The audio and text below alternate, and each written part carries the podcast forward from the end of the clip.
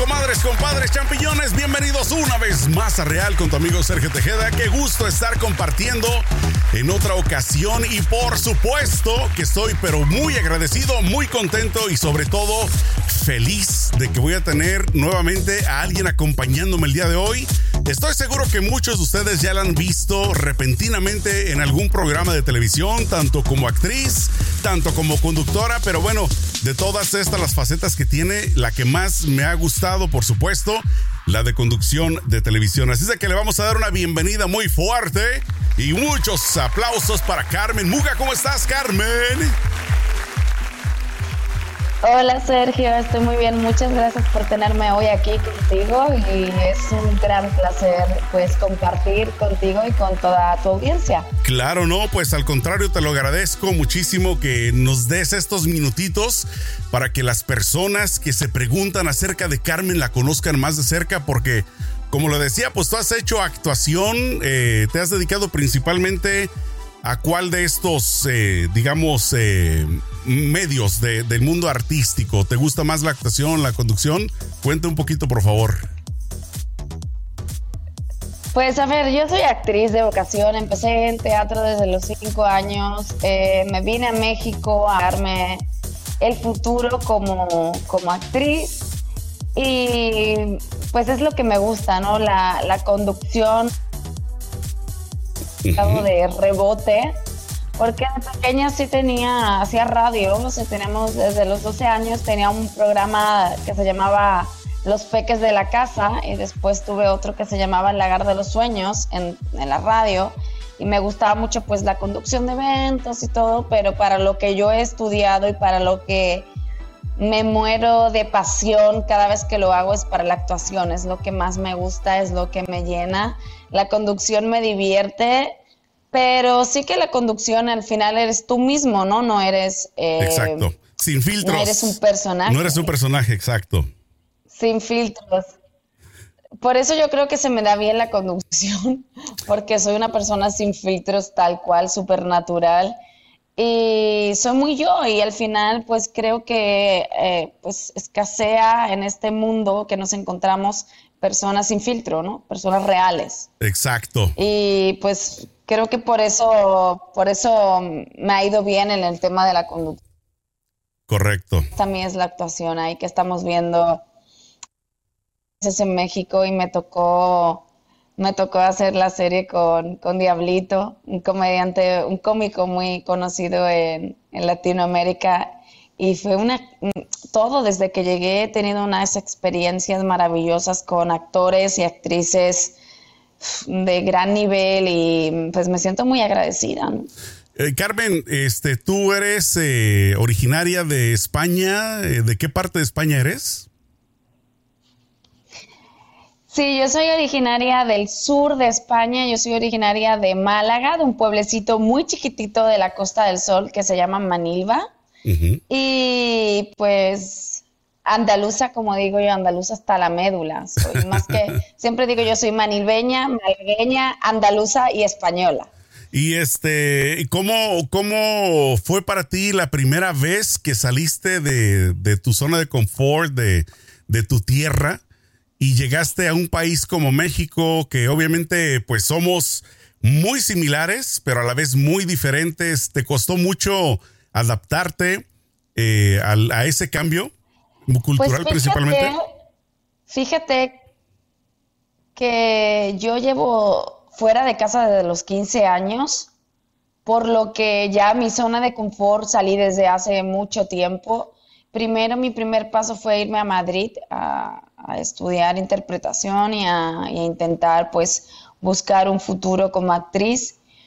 Y después de ocho años en Madrid me llega la oportunidad de, irme a México. Yo me iba a ir a Los Ángeles porque me dijeron que pues por, por la actuación es lo más, lo, mejor para, para pues superarte y continuar con tu carrera. Pero me llegó la oportunidad de ir a México y me encontré, nunca había estado, me encontré con un país maravilloso, con una gente maravillosa. Sí que tenemos mucha diferencia cultural, sobre todo yo que soy eh, muy hablo muy fuerte, hablo muy golpeado y pues aquí eso se toma como que soy muy grosera. Exacto, exacto. Ya poco a poco lo voy manejando como puedo, pero realmente sí, la diferencia cultural es, es muy grande, aunque parezca que no, y yo que soy del sur, que tenemos más similitudes, pero sí se siente, se siente sobre todo en la forma de, de cómo la gente recibe eh, lo fuerte que yo hablo, ¿no? Exacto. ¿Cuál, cuál, qué, anécdota recuerdas tú que fue tu primer choque así tipo cultural que tuviste al, llegar a la Ciudad de México? Debe de haber alguno que dijiste tú, este pues me agarró en curva. No, eh, o sea, fueron muchos, fueron muchos, pero el primero, por ejemplo, cuando fui a pagar la cuenta en un restaurante, llevaba aquí un día y fuimos, pues todavía no tenía ni súper ni nada, fui a comer a un, a un restaurante normal.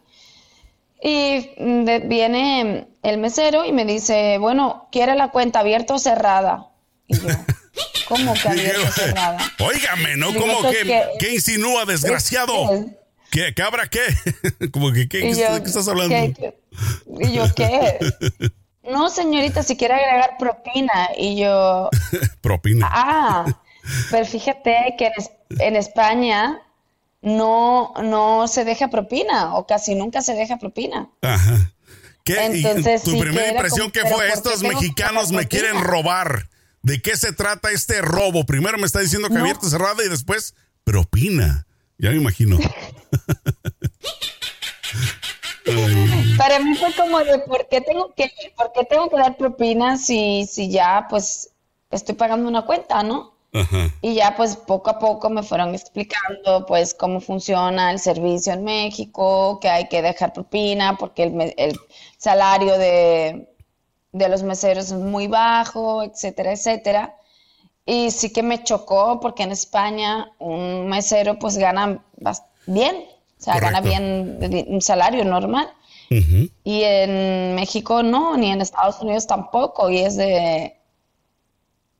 ¿Por qué? Es algo que sigo sin entender, pero... Fíjate, fíjate que de hecho... Es algo cultural. De, hecho, fíjate que es algo que, digo, yo voy a darte mi punto de vista en ese sentido, ¿no? Yo he estado en diferentes partes eh, de Europa eh, y, de, y de, por ejemplo, de México también. Entonces, la, la diferencia que yo te puedo dar de lo que yo interpreto es, número uno, pues en México el sueldo de un mesero no se le va a comparar a lo que va a ganar en ninguna otra parte, ¿no? Generalmente el sueldo es muy base más propinas. De hecho, es cuando eh, creo, tengo entendido que ponen de esa forma la, cuando necesitan meseros, ¿no? Sueldo base más propina. Pero fíjate que la diferencia que noto es precisamente en la calidad del servicio. Porque no sé, he tenido malas experiencias en, en, partes, eh, como te digo, eh, donde no se acostumbra a dejar propina y como que no les importa el servicio. ¿Me explico? O sea, es como que, oiga, necesito esto y, entonces la forma en la que te responden es como altanera. Para uno de mexicano, pues se siente hasta mal de, de oye, ¿por qué me estás tratando así? Sin embargo, eso es, lo que, eso es lo que me pasa a mí. Entonces, sin embargo, cuando el mesero. No es, no es que seamos altaneros. Ajá, ajá. Sin embargo, cuando el mesero está trabajando y echándole ganas para su propina, entonces te va a tratar mucho mejor. Entonces yo sinceramente te lo digo, o sea, respetuosamente hablando para las personas de todo el mundo, me gusta más el servicio en México que en otras partes. De hecho, hace un par de fin de semanas fui a Florida y fíjate que de las veces que he ido para allá, siempre me ha tocado una muy mala experiencia en ese sentido del servicio, pésimo. Entonces, ¿por qué? Porque obviamente pues la gente en la Florida siento que está más desacostumbrada eh, a lo que nosotros en Los Ángeles tenemos. Acá siento yo que el servicio es mucho más amable que en, la costa este, pero sin embargo, aún así, pues siento yo que en México, por lo menos en la parte de los meseros, es mucho mejor el servicio, precisamente porque quieren ganarse esa propina, ¿no? Es mi analogía. Mira, te voy a contar algo que te voy a contar algo que también fue un choque para nosotros. Nosotros los españoles cuando vamos a comer o a cenar o tal, queremos eficacia. No queremos, o sea, no es tanto como el, trato tan amable o tal o cual. Nosotros llegamos, comemos, eh, casi ni te das dos buenos días como, hola, quiero agua, quiero tal, quiero tal, entonces, que, ok, te lo traigo, ta, ta, ta, bye Exacto. Entonces, porque ellos no ganan más dinero si nos quedamos más tiempo. Entonces, todo es rápido, eficaz y tal. En México es más un servicio, pues lo que tú dices, ¿no? Eh, te, te, mm, se tienen que ganar la propina y te tratan un poquito mejor para, para que le des una, una buena propina. Yo, eh, culturalmente te digo que yo he hecho mucho de menos esa eficacia de España, ¿no? De al final es que es cultural, es lo que tú estás acostumbrado en tu vida. Sí que es verdad que a mí cada vez me gusta más, pues eso, que, que me atiendan bonito, que me hablen bonito y todo, pero sí que la demora de que te traigan una bebida o la demora de que te traigan la comida es muy alta en España es como todo rápido, rápido, rápido comes y te vas y tienes cosas, vamos en otra, en otra cosa. Entonces no es que seamos altaneros, es que hablamos así, es que estamos educados así. Correcto. Entonces, yo por ejemplo que soy en España, soy una persona muy educada, excesivamente educada. Aquí hay veces que, que es como que me miran así de, porque es, porque habla tan golpeado y es de... Correcto. Híjole sea, sí que he tenido problemas ¿eh? en el trabajo de, que la gente ha pensado que yo, que yo tengo un problema o que yo... Mm, o que yo estoy tratando mal a alguien. Y Correcto. realmente no es así en ninguno de los casos. no, y aparte la, personalidad también, ¿no? La personalidad muchas veces también tengo juega... tengo una personalidad muy fuerte juega mucho, creo yo, un papel importante. A final de cuentas, una cosa que yo creo que debemos de, pues por lo menos todo el mundo estar consciente de que todo, como decimos, ¿no? Cada cabeza es un mundo. Entonces, pues uno siempre debe de estar abierto a las demás posibilidades de, las personas y no, pues no cerrarse en ese sentido. Porque, te digo, muchas veces eh, lo que para mí es bueno, para ti puede ser malo o viceversa. Entonces yo creo que eh, el, hecho de tener una mente abierta, por ejemplo, una de las cosas que yo detesto mucho, ¿no? Ya lo he dicho en muchas ocasiones, de personas que en Estados Unidos nunca han visitado, por ejemplo, eh, México. Entonces dicen que no van, que porque tienen miedo al crimen, que, a los robos, que, que a los narcos, que todo esto. Y entonces, eh, cuando las personas se cierran a lo que ven solamente en la televisión, es donde pues obviamente no salen de su zona de confort, simplemente les gusta quedarse encerrados.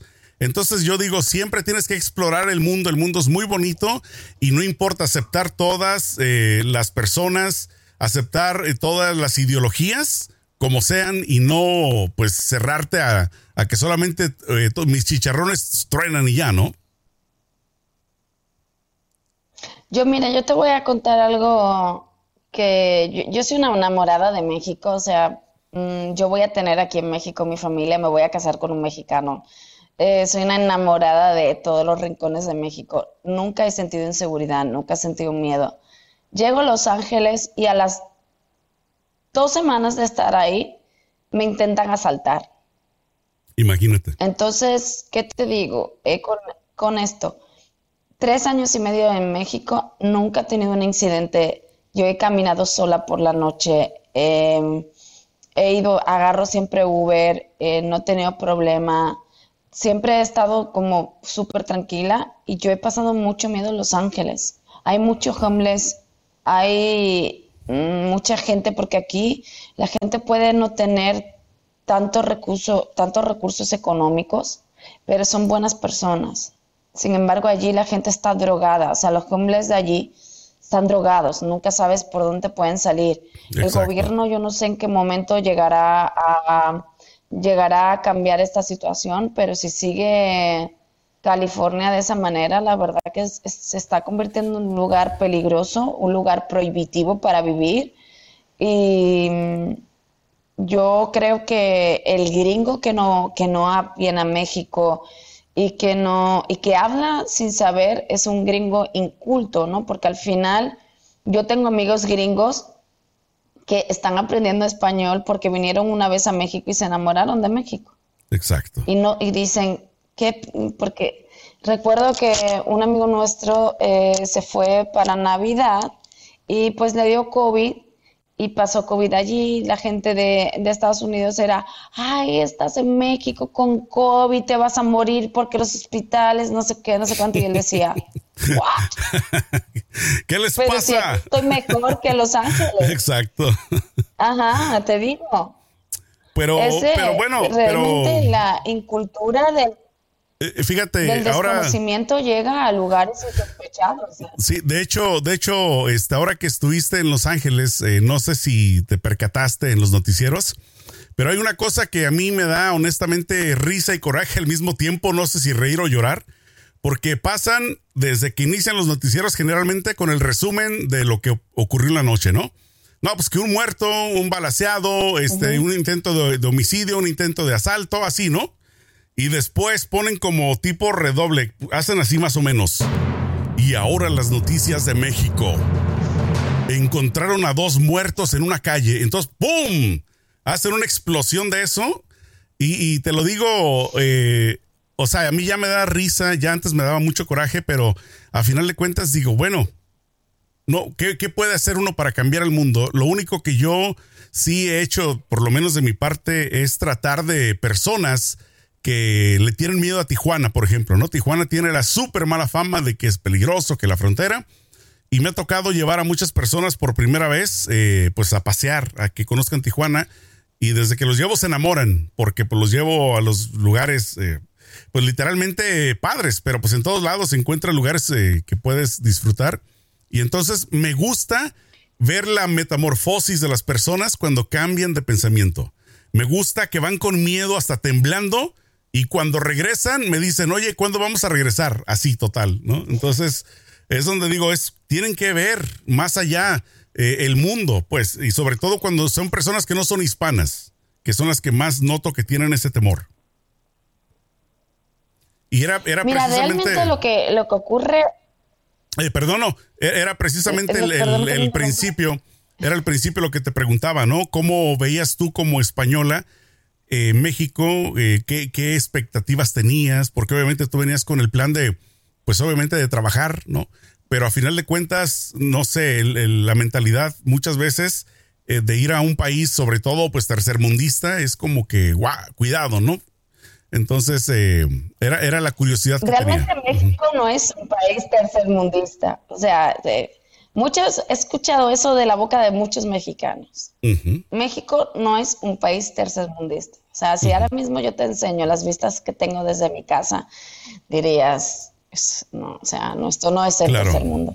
El tercer mundo es África, el tercer mundo es eh, no tener ni siquiera agua potable. Yo abro, yo tengo aquí la llave de mi casa y sale agua potable. Claro. Tenemos eh, hay coches, hay luz, internet de, de fibra, o sea, México no es tercer mundo. Claro. Lo que pasa es que México está siendo un país que se está desarrollando a mejorar, pero no es tercer mundo.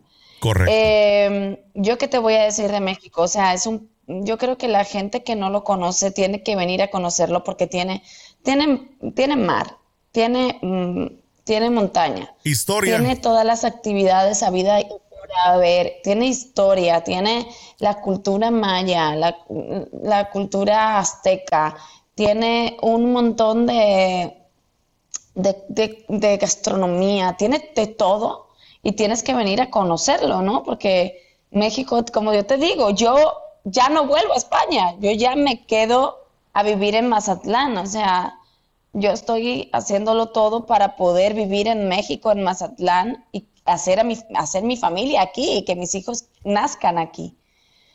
Entonces, em, ¿qué te digo? Pues que la gente que no quiera, que no quiera conocer y que quiera seguir siendo inculta, que pues que se queden en sus casas, en sus países, en su mentalidad cerrada, vivirán, vivirán en, en la en cultura completa y no sabrán qué es lo que está afuera, pero es su problema. Yo invito a todo el mundo que visite México y que se lleve la impresión tan bonita que yo tengo, ¿no? Eh, y mis papás igual, mis papás vinieron en, en Navidad, nunca habían venido y a ellos les llegaba la inseguridad, les, les llegaba pues los muertos, el narcotráfico, bla, bla, bla, bla, bla, bla. Y cuando vinieron aquí, pues dijeron, pues creemos que vamos a venderlo todo y nos vamos a venir para acá. Oye, y sobre todo, ah. estás, sobre todo estás en, en uno de los estados que, te repito, la mala información o la desinformación eh, que, que, causan los medios de comunicación, sobre todo en Estados Unidos y en otras partes del mundo. Sinaloa, la tierra del cartel, la tierra de los narcos, la tierra del Chapo Guzmán. Entonces se imaginan y visualizan que todo es un terreno, o sea, una tierra de nadie, ¿no? Se imaginan que es un Irak, pero en, en esteroides. Entonces me gusta, y te repito, te lo digo como mexicano, me gusta siempre causar por lo menos una buena impresión a las personas que me toca llevarlas, yo les digo desvirginar, ¿no? Les estoy quitando lo virgen cuando por primera vez van a México y quedan totalmente contentos, felices.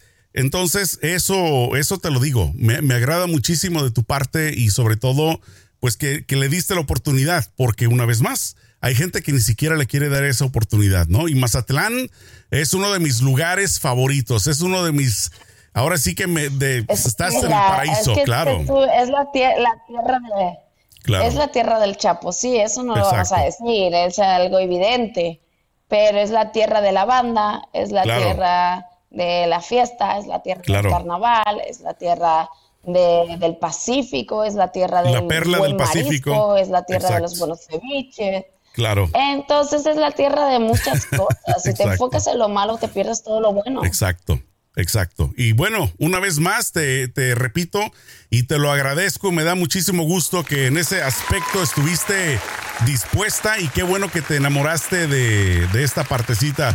Oye, este Carmen, no quiero quitarte mucho tiempo porque la verdad tengo miles de preguntas y yo sé que los fans tuyos, tus seguidores también les gustaría saber más acerca de ti, detalles un poquito más íntimos en el sentido de, eh, pues, muchas otras preguntas, ¿no? Pero yo creo que por hoy, por lo menos, vamos a dejarla hasta aquí. Te agradezco infinitamente haber compartido este tiempo conmigo y, por supuesto, eh, la gente te puede principalmente ubicar en las redes sociales. ¿Cuál es la que más usas? ¿Cuál es la que más te gusta? Pues es la única que utilizo. Utilizo Instagram. De repente una vez me hice TikTok, pero la verdad que no me siento TikTok. No fuera tuyo. Eh, pero en Instagram, Carmen no, pues lo mío es, al final ya una se hace mayor, se va haciendo mayor y lo que menos quieres es estar ahí todo el día con el celular. Oye, pero a tus 23, a tus 23 años, ¿cómo que mayor? estás, tú estás muy joven, estás, estás muy, muy joven. Entonces, este, entonces en, sobre todo aquí, en tierras mazatlecas, eh, todo el mundo me, me dice que si tengo 24 años y yo, ay, gracias. Bueno, yo más o menos tanteaba 23. Carmen Muga me puede encontrar. No, no, pues ya, ya, eso ya pasó hace unos añitos. Bueno, perfecto. Bueno, Carmen, nuevamente. Me conservo bien, me conservo bien. Exacto, no, pues muy bien, perfecto. Y que sigas así. Y me gustaría, pues, también comprometerte a que en otra ocasión regresemos y platiquemos otro ratito más de algunas otras, eh, te digo, opiniones que, que me gustaría que me compartas y que nos compartas a todo el mundo. Juega. Muchas gracias nuevamente. Cuídate mucho. Nos vemos en, la próxima. Hasta luego, amigos. Besitos, abrazos. Un beso para todos.